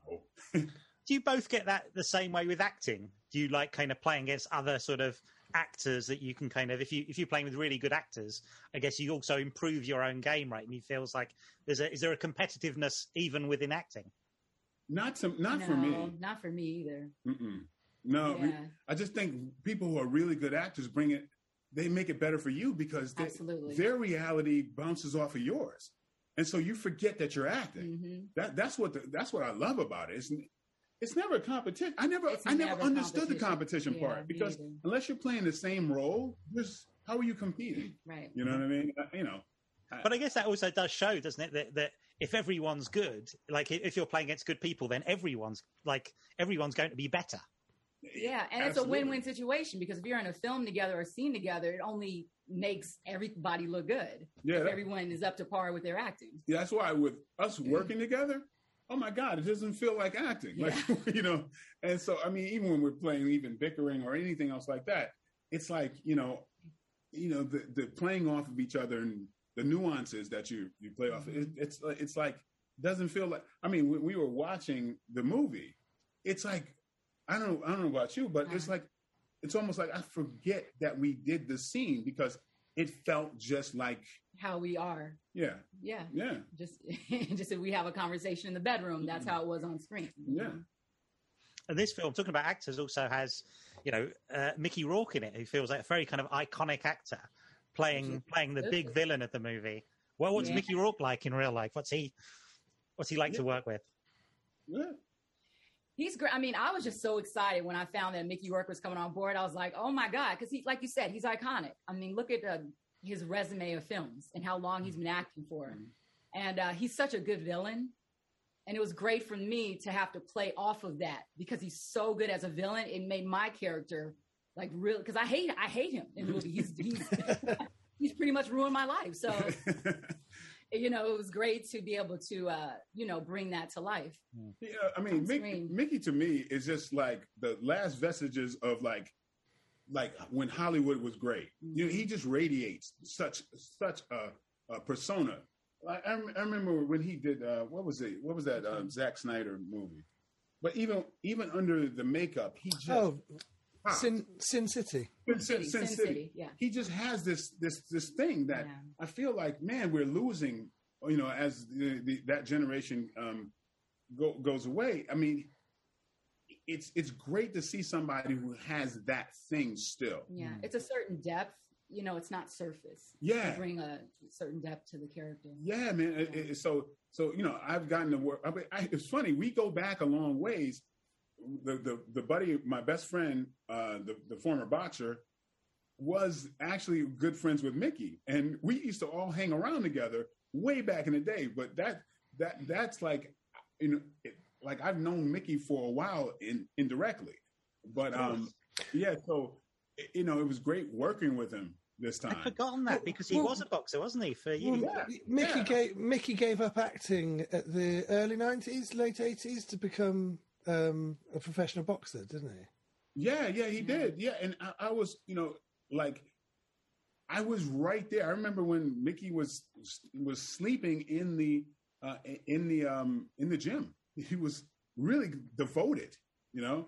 And that's one of the things that is, I think, a cornerstone of those kind of, kind of actors who just submerge themselves in a lifestyle, or just there's something that they there's a code that they live by, or they can live or die by, mm-hmm. and and that's I think is the essence of what makes him interesting and what makes him special because he brings that to the characters. Mm-hmm. There is a line that this character will live and die by, and there's a commitment there that you really don't see no. or believe in a lot of the younger actors these days. Yeah, he definitely has a real presence, doesn't he? So he doesn't have to do a lot, but yet you yeah. you kind of find him terrifying. He's not. He's not. He's just got this presence. He doesn't have to say anything.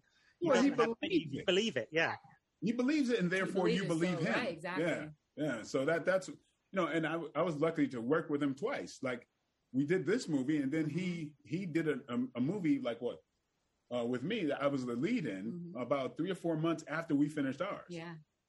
So, oh wow. Yeah. So when, so when did you when did you finish this one? Is it August? Well, if you say it's August, you, uh, you might be right. I'm I'm oh, terrible. Oh, I'm like I'm clueless. So you know, we we we finished the majority of in August. I had to leave for Atlanta to shoot a TV show for three weeks. And so we stopped it. And then as soon as I was done with the TV show, we came back and we did a few of the pickup dates for like maybe four days. I'll go with what you I mean. like, like she's like great at that. I, I can't remember what happened last week. yeah, so I'd say our, our last pickup days were in September. And you've both worked with Quentin Tarantino, right? And on uh, Jackie Brown and Kill Bill Volume Two. Yeah. Yeah. yeah. yeah, we're we were both cut out of Quentin Tarantino Isn't that movie. funny? it was cut out, now it's cut out.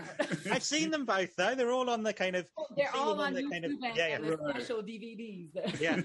special edition. So what's it what's it like being cut out of a Quentin Tarantino film? Disheartening. No. no. You know, you know, at the time Quentin and I were friends, right? So um, th- he had written it. There was a really big portion of the movie that I was supposed to be in, and it was supposed to be um, be the entrance to the the Bill character, and it was this big uh, set piece with, at a casino, and uh, and I was this sword carrying tuxedo, like very much like James Bond tuxedo, sword carrying guy that was running the thing, but um, while he was in China he, you know, he called me up. He said, "Hey, man, you know, I got this idea of another way to actually show the massacre at the at the church that happened, like during the wedding." And he says that, that might be a better uh, entrance to the Bill character. And I couldn't deny. I was like, "Man, you, are right, man. I I understand. You, you know, friends first. This is better for the movie." And then later on, he said, "Man, I still want you to do this fight scene. I want you to fly out here and do this fight scene." And you know, when I got there, and it was like, you know, he still wanted to do the fight fight scene with Bill as a flashback, and we all used to always kid around. Uh, you know, he and I would play the Chinese characters, and I, you know, I'd be like, "Hey, where do you think you're going? I'll kill you."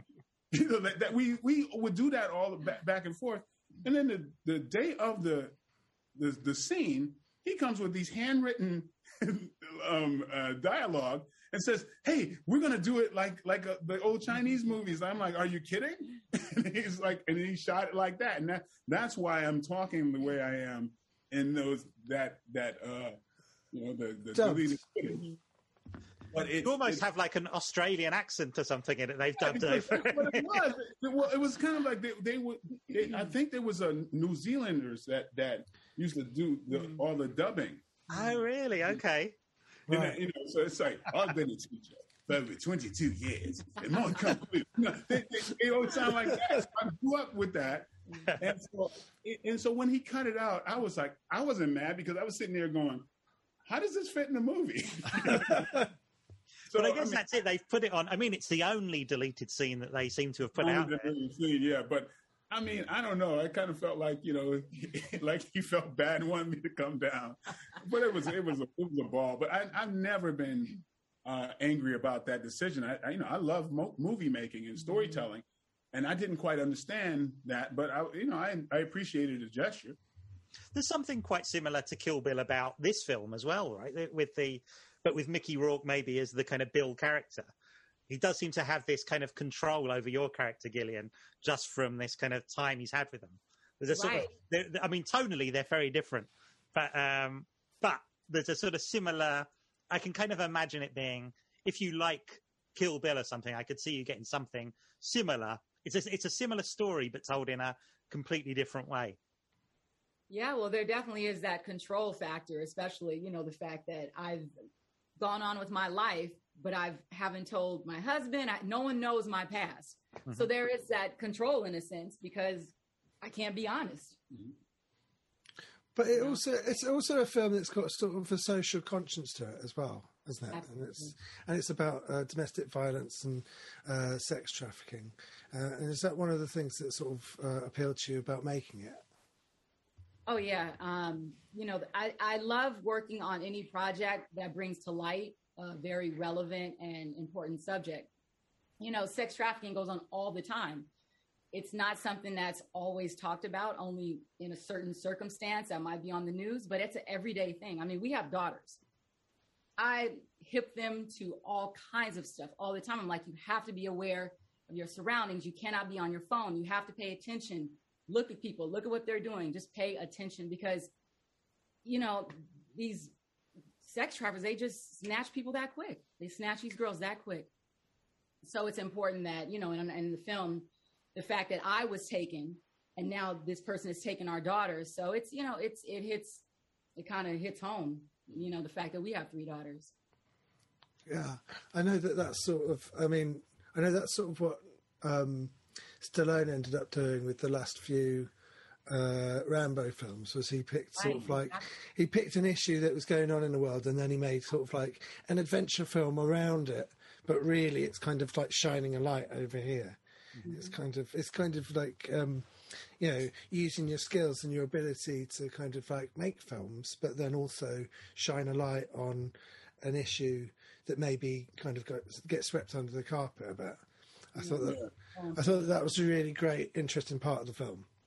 Well, thank you. Thank well, you. That, that's kind of how we want to do. Yeah. That's personally like how I like to choose any kind of action films. There's going to be the action quotient that will take care of itself, that will preach to the choir.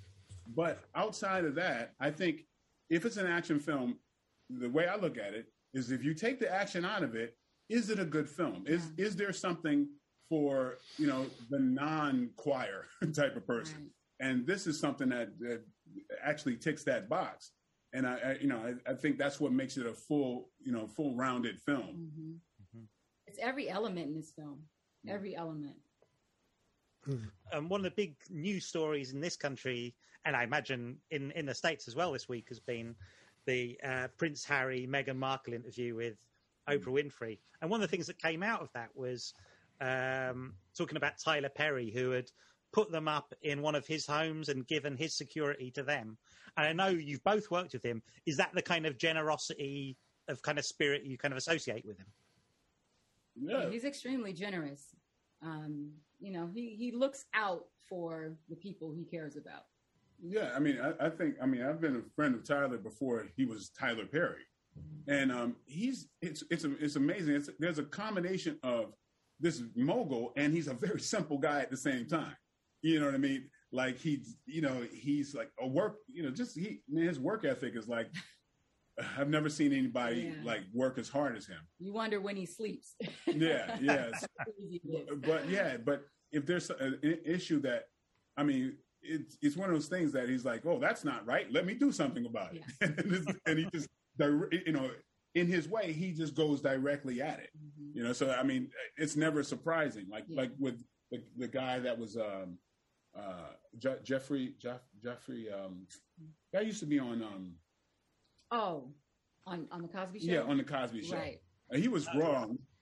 Tyler's like, we'll have none of that. He just goes, and hires a guy Roll on the show. and, you know, makes a statement. And instead Yeah. of sitting there and talking about, well, that's not right, he just does it. Yeah. You know, so it- that's that's the simplicity of how he goes goes about things. He just goes Mhm. directly at it. And this is another situation where I think Tyler just said, like, that's not right. Let me do something about it. Right. That was Geoffrey Owens, wasn't it? Yeah. From uh, Geoffrey- yeah, yeah, exactly. Yeah, and it, yeah, it just, um, I guess that's true. I guess that's all those things we can always watch things and think what a terrible thing that is. But part of the, the best way to deal with it is just to do something about it if you possibly can, I guess is the answer. Yeah, Yeah, he doesn't talk about it; he actually acts upon it. So Yeah. that's that's that's an amazing quality to have. Um, I'm a big fan of Black Dynamite, Michael. Um, and and it, you're so great doing comedy. Me and Nick come from like stand-up backgrounds, and it and it does feel like it's. Um, I mean, it's great to see the kind of martial arts thing, but it feels like it's such a gift. I'd love to see you do more comedy. Have you got anything in the pipeline? Oh, I do. I do. I, I, I have a, a movie called The Outlaw Johnny Black, which is, I mean, which is basically the next iteration of Black Dynamite. Right. It, uh, when when I first did Black Dynamite, I wanted to do the, these three uh, kind of in the blaxploitation genre kind of thing. Is the hyper action thing, Black Dynamite, and another western, which is Outlaw Johnny Black, and the third would be like the horror movie, like the Blackula, like that type of thing. But we are done with it with the um, with the uh, the western, and I got to say, I'm I'm very happy about it. It's got amazing stars in it. Yeah. Uh, uh, this lady's in it as well with me, and, and produced it with me. And um, we, but we got we got a, a major we got some some something like close to thirty, like you know, very recognizable, Yeah, like very eight, you know, well known actors. yeah, so yeah, so that's coming, and and if you like Black Dynamite, you'll be happy that we're we're on that that train again. Oh wow! Oh wow! Yep, yep. So something that that might be uh, called Blacker Dynamite may be coming soon.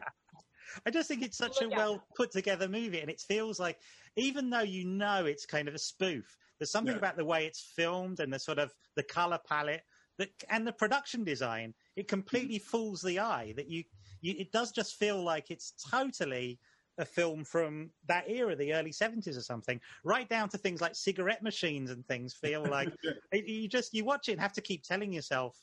Oh, this isn't from the time, and you almost you laugh at something, and it's that's the point where it tells your brain that oh, this isn't this isn't actually a movie from the early seventies. This is Right. I love it. I love it. It's a great movie. It, com- it, it comes from a, a, a, a loving homage. to Oh those yeah, movies, and so you know th- that's that's some. I mean, I, th- I think the, the the guys from Stranger Stranger Things, Yeah. they got it right. Where you you had a genre, you had something that was so alive and Mhm. so in that moment that even though a young audience weren't, you know, they weren't there to experience it the first time, but they still get all the nuances and the feelings Yeah. that we got when when it was when it was fresh and In new. the eighties. Yeah, so that's that's the that's the kind of way that I like to work this. Yeah. Yeah, so you know the the, the other we will, you know the, the the lovers of that genre, and in that that period get to relive it, Mhm. but a, a new new generation gets to experience it the, Right. the same way we did. Yeah. So that's that's the idea. S- So have you started filming this western yet, or is that is Oh that no, it's not- done. yeah. It's done. It's done. So, yeah, it's it's done. So Just in post right now. yeah, yeah. So, uh, how hands-on are you? Are you going? Are you watching dailies and stuff? Oh, I mean, are you watching? videos and yeah. I, I'm the I'm the director, writer, you know, and you know, it's, star. it, it's, an, it's enough of me in that thing. so this is just all. This is all you, yeah. yeah, it's kind of like the you know the makers of Black Dynamite do a western. Yep. You know, it's very much like uh, uh, authentic to that that time where you you've had the uh, you know you had the Shaft, but then you know he follows it up with Shaft in Africa. Sure, yeah, yeah, yeah. you know what I mean? and so Yes. it, you know the, the the film company have a have a hit and then they move on to do their next thing so of course, yeah. yeah very much like my heroes from your your country uh the the python guys you know Sure.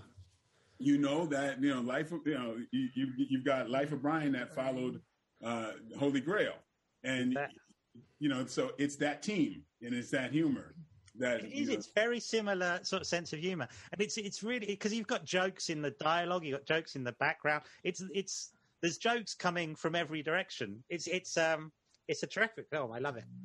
Yeah, I've got things in Black Dynamite that's completely lifted from Monty Python. Honestly, He's a huge fan of Monty. Python. yeah, yes, big, big. Yeah. And um, one of the film, one of the things we were asking you to, we played, we were asking about your favourite songs, and we played "Lovely Day," which is your choice, wasn't it, Gillian? Yeah, I love that song. That's, the kids know they're like, "Mom, that's your feel good song." I'm like, "Yep." Always puts me in a good mood. Do you have a, Do you have any other associations with it? Do you remember when you first heard it or anything? Or Uh, no, I, I I honestly can't. It's just it's just every time I hear that song, it's on the radio in a movie, it's something about that song that just lifts my spirit. I, I don't know. It's a weird. It's you know certain songs they just make Mhm. you feel good, and that that song has always done that. for me, that's a song that I always just wait for. I always wait for the long note at the end. That always feels like you're waiting for. I know, and Just I that and kind of countdown. How many? hold the note. I try to hold the note and see, and then I'm like, oh. Uh, well, I was uh, I went out for dinner with my family, and it was my sister and her husband, and my mum and my dad, and my girlfriend, and we were all sat around this big table in a restaurant, and um, and I just go, well, thanks very much. That was a, a lovely day, and my mum and my sister and my girlfriend all sat around going, lovely day. Lovely, Right. lovely day. And my dad and my sister's boyfriend, husband, just stared at me like they didn't know what the fuck I was doing. But, um, but all the women around the table instantly leapt on that and were like, "Yeah, we'll join in. That was fine." Um, yeah, it's, it's a great song. Um, one of your uh, favourite films here is uh, The Princess Bride. it is. Both of ours. It's so funny. We didn't know that that was our. And one day we just happened to say, it, and he's like, "That's my." I'm like, "Me too." I'm like, "I love that movie." That's kind of like that's sort of like um, uh, an introductory level for people that haven't quite decided whether they like Monty Python yet. It's kind of like a gateway. You if you like Princess Bride, you'll probably like Monty Python. Yeah. Yeah, Um, Yeah. I, I just love the levels. every level. Just everything. There's there's a very intellectual level. Then there's a a silly level. and you then know. there's, of course, There's a- romance. Yeah, and then there's the abstract stuff, you know, Yeah. which which what made me really love uh, Monty Python because Yeah. you, they just had the nerve to just be ridiculous sometimes, you know. it, well, it works as a lot of things all at once. You know, it's kind of like I, I watched it when I was a kid, and then I've watched it again as an adult, and you kind of get, you get do- totally different things out of it. And it's a it's a kids film, it's an adventure film, it's a mm-hmm. comedy, it's a pastiche. It's like all, of, and and it's based on a book as well, so it's kind of Yeah. you But it's, it's also you know based on people's knowledge of movies mm-hmm. because they, you know the, the storytelling and they they poke fun at storytelling sometimes. Mm-hmm. Just like with the end of Monty Python and the end of uh, Life of Brian, it just goes it just goes screw it. Here's the end of the movie. We'll throw all of this shit at you, and, exact- and if you look at you you you look at the end of uh, Black Dynamite, I did the same exact thing. It's like screw it, you know, beats up the president. His, girlfriend runs into the room. How does she get to the White House? Who cares? it's like all of that is just totally uh, influence of Monty Python. Yeah, I think I'm going to watch Black Dynamite again tonight. I can't. Um, it's going to happen. It's going to happen. No, I love the Princess Bride. I saw it um, when I was a kid, and it came out, and they. I used to go to this. I think Nick used to go as well. To the uh, over here, there was a children's cinema club at, at the Barbican, Mm. and one week they had it as a preview. And we're all kids, and none of us knew anything about it.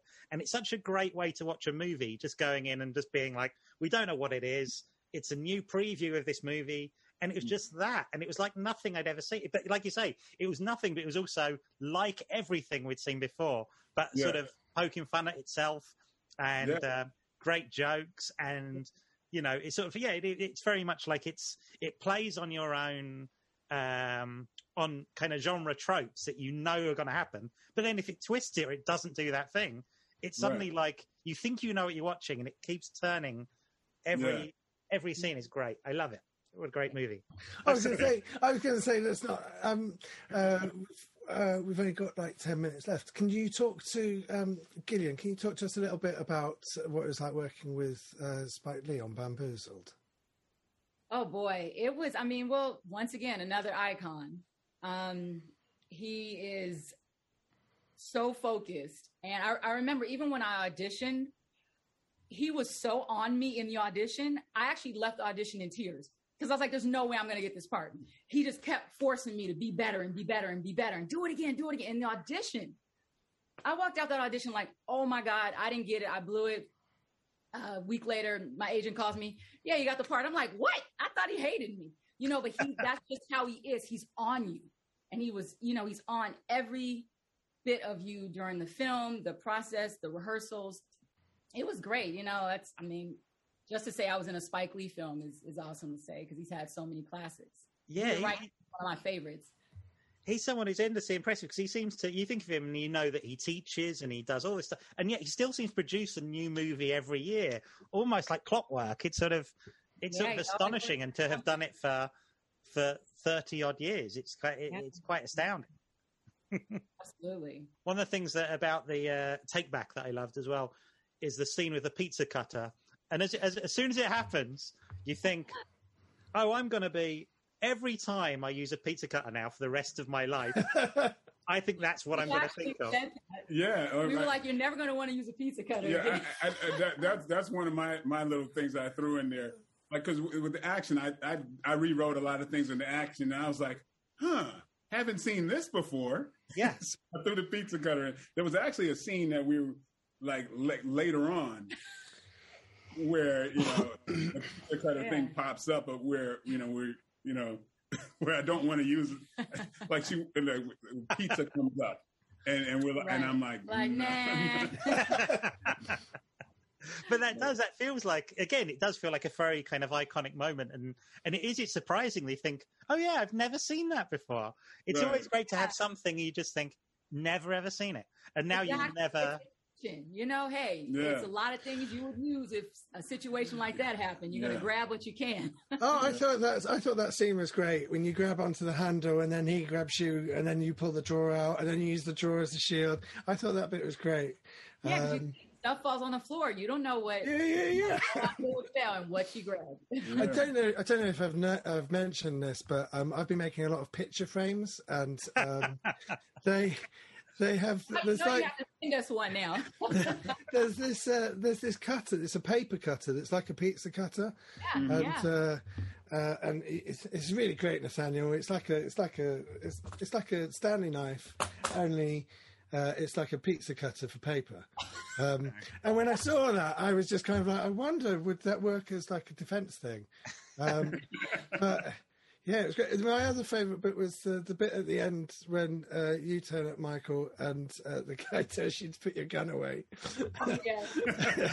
What are you doing with that Yeah. thing? yeah, so sometimes it's improv and stuff. Yeah. But, you know, and, and you know, you, you and, it- and it works because you know, I, I I so wanted to play a character that was not like Not tough. that you normally see me Right. doing. You know what I mean? Sure, So- yeah.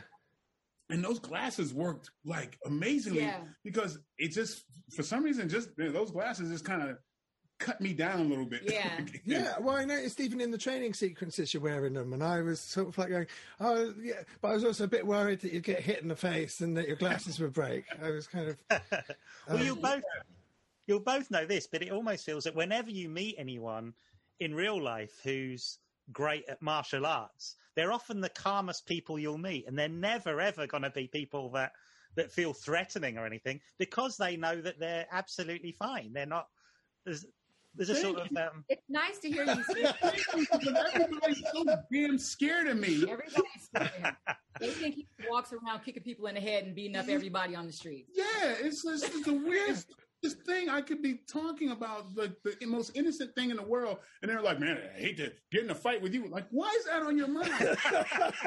well, we were scared and we're meeting you on Zoom. Yeah, it's But, fine. you know, it- but I'm I'm I'm happy to hear that because I always say I'm the last person that would lose their temper. yeah You know, Yeah.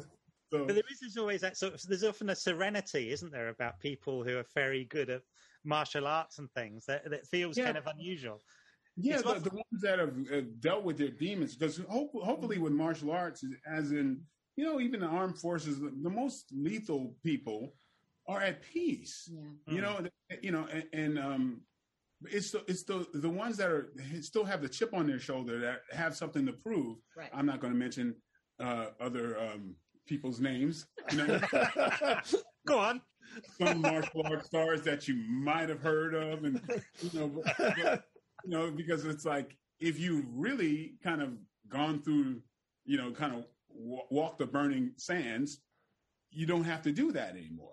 But those that who Well, skip, you don't have to prove yourself. yeah, who skip around it, they have to prove themselves all the time. Hmm. And um, you know, and I feel I feel sorry for them because they're not at peace. Hmm. You know, it's, Yeah. it's, it's it's that it's, it's like there's there's far more dangerous or like you know uh, security guards, you know, that that will be likely to use use excessive force Mm-hmm. than a Navy SEAL or MI MI six type stuff, if that if that really exists now. but, I mean, but, you know, uh, somebody who's really a, a, a tested warrior, Yeah. they're they're calm. Exactly. I always find that. Um, Um, Nathaniel, because we, we're coming to close to the end, uh, Nathaniel worked in a comic shop, and I grew up watching uh, people work in comic shops. um, but um, uh, I was uh, such a huge Spawn fan uh, in, in the 90s, and when the film came out, uh, and I, I remember going to see it at the, at the cinema. Um, have you got any uh, particular memories of making Spawn? Oh yeah, it was it was it was quite rough. I was ha- I was happy to you know to to have done the movie. Hmm. Uh, I, I I was a bit claustrophobic before that movie and had to get over it, but but yeah, it was it was a it was a hell of an experience and and um just there's so many lasting uh, um, uh lessons from from doing that movie. Uh, it taught me some, some you know it kind of like um, reminded me of stuff that I, I had to work on doing stage, you know, uh, emitting uh, this, the, the character beneath everything because I had to emote. I had to um, tap into the humanity of the character without necessarily using my external tools, you know, and it, it had to be something internal that people had to connect with. And so that was like a really good exercise for me to bring out the humanity of this hideous uh, creature, um, so that people can follow this hero, this, you know, this hero's journey. So yeah, it was it was it was a it was a great it was great for me all the way around. Uh, you know, you know, and it was a, a challenge, but something that I really cherish. That makes a lot of sense because I guess you'd need someone like a martial artist or someone like a mime or someone that can use their body or something to, to sort of tell a story because you're so limited. yeah, of course. Or, or an actor. Yeah, you could have an actor. Yeah. That's true. That is true. yeah, I mean, you know, you got it goes back to Phantom of the Opera, um, you know, um, Beauty and the Beast. That kind of, you know, you, you have to be, you have to touch into the humanity of that character, and you know, when you can't use your looks Facial and everything else, you know, stuff, so yeah. yeah. Mhm. I didn't even. I mean, obviously, I mean that's incredibly obvious now that you mention it. But I just thought of you as Spawn. But then you're only you're only not you know absolutely covered in makeup for maybe ten percent of the film. Yeah, yeah, yeah, probably, probably even less than that. But I've learned, you know, that was a real, that was such a, such a um, um, uh, learning thing because it was very. I had to do most of my stunts. It was so easy for you to look like a guy in a suit if you if you behave just like regular people. And so sometimes my stuntmen didn't understand the internal um, uh, qualities of the character, and they could just sit down and you know whatever. And it's Yeah. not you had to not sit, you had to you know you had to present yourself as otherly, you know, otherworldly Mm. in all in the way it moves and everything else. And so that was like a, a hell of a, a a learning experience because I mean when we see uh, the the stunt guys or you know they say there's something not right with this. It's not this, and and, and I had to wind up doing stuff and it looked different because the internal um, ethos of the character. So yeah, that was a big learning thing, and, and it's one of those things that goes without people really knowing or really appreciating. I mean, they sub- they appreciate it subtly, but they don't know why. Yeah. Yeah.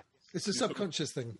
It's a bit a bit a bit thankless, but it has but it's so necessary. Um, we've we've come to the end of our hour with you.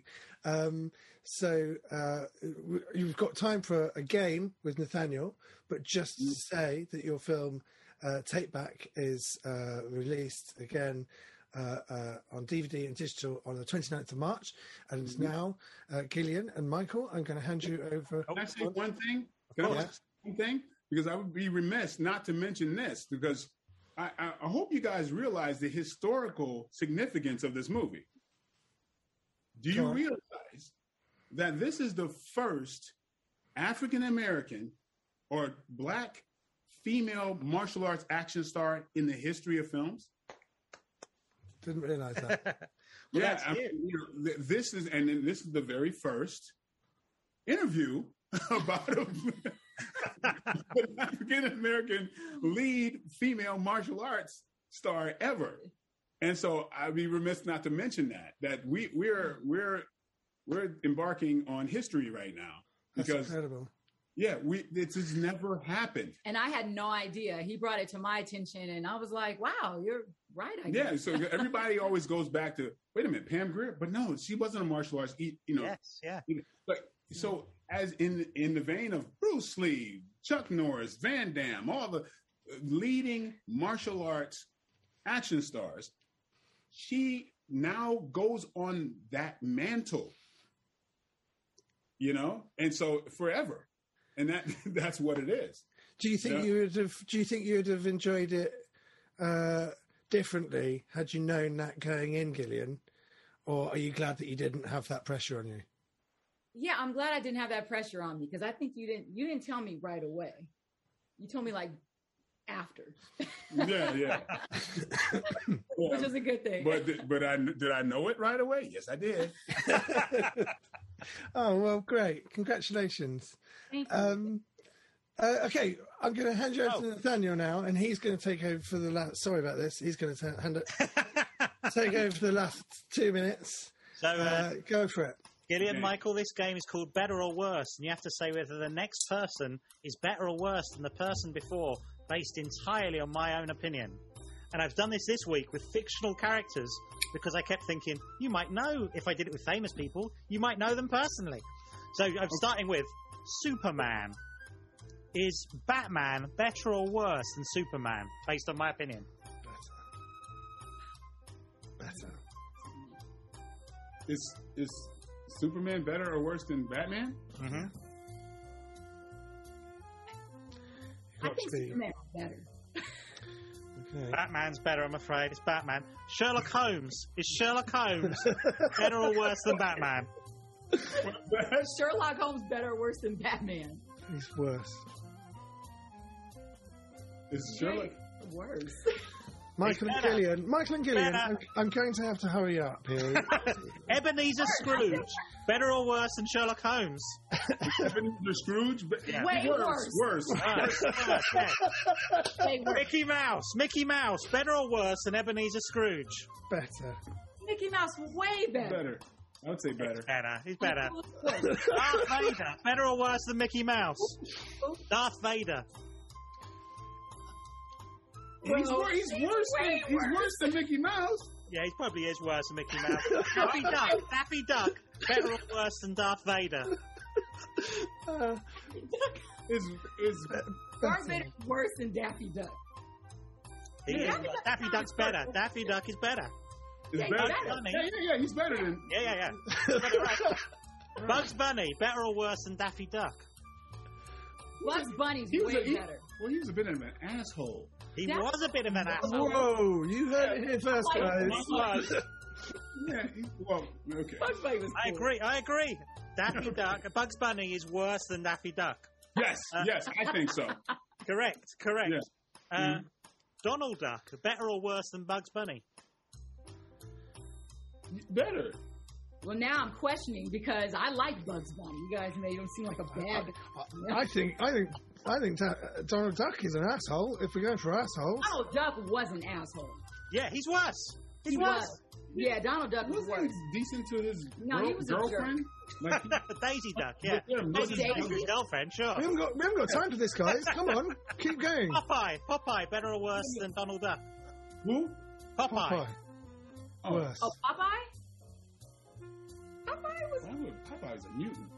He was better. He was cool. Popeye is worse. I think Then- Popeye's better. I'm saying Popeye's better. Popeye's better. And Kermit the Frog, better or worse than Popeye? Kermit the Frog. Kermit the Frog. Oh, he's better. Kermit the Frog was a sweetheart. He was Yeah, better yeah, than Popeye. yeah. He's better. He's better. Yeah. You, you got you got to go Tom Hanks to beat to beat Okay. um, Kermit the Frog. Okay. That's the only person that beats him. Is that the score? Hey, You got an eight. You got an eight. You got an eight. that's a great Right. score. Eight out of ten, which means that uh, Michael Jai White and Gillian White, they're not as good as Jen Brister, Thomas Coombs, Jon Culshaw, Jason Manford, Joe Scadini with 10, David Baddiel, Ken Cheng, Mike Drucker, Harry Hill, Luke Riley with 9. But they are as good as Matthew Crosby, Susie Dent, Charles Esten, Henry Fraser, uh, Eddie Hearn, David Hepworth, Jason Isaac, Simon West. Very, I mean, this is very average, guys. John Niven, Magical Bones, Samantha Morton, Matt Okine, Miranda Raison, Griff Rhys James, Chris Stark, Stu Whiffen with 8. And you're better than Richard Herring, James King, Ludi Lin, Henry Normal, Janet Varney, Johnny Vegas with seven, Gary Delaney, Now Frizzell, Frank Harper with six, and poor old Dave McLean with five. So you did very, it, it was All good. right. We All right. get like one of your picture frames as a consolation prize or something. Sure, sure. Um, Um, thank you for joining us. Thank you very much, everyone. Uh, stay safe, uh, look after yourselves, and to Michael Jai White and Gillian White, welcome to the fan club.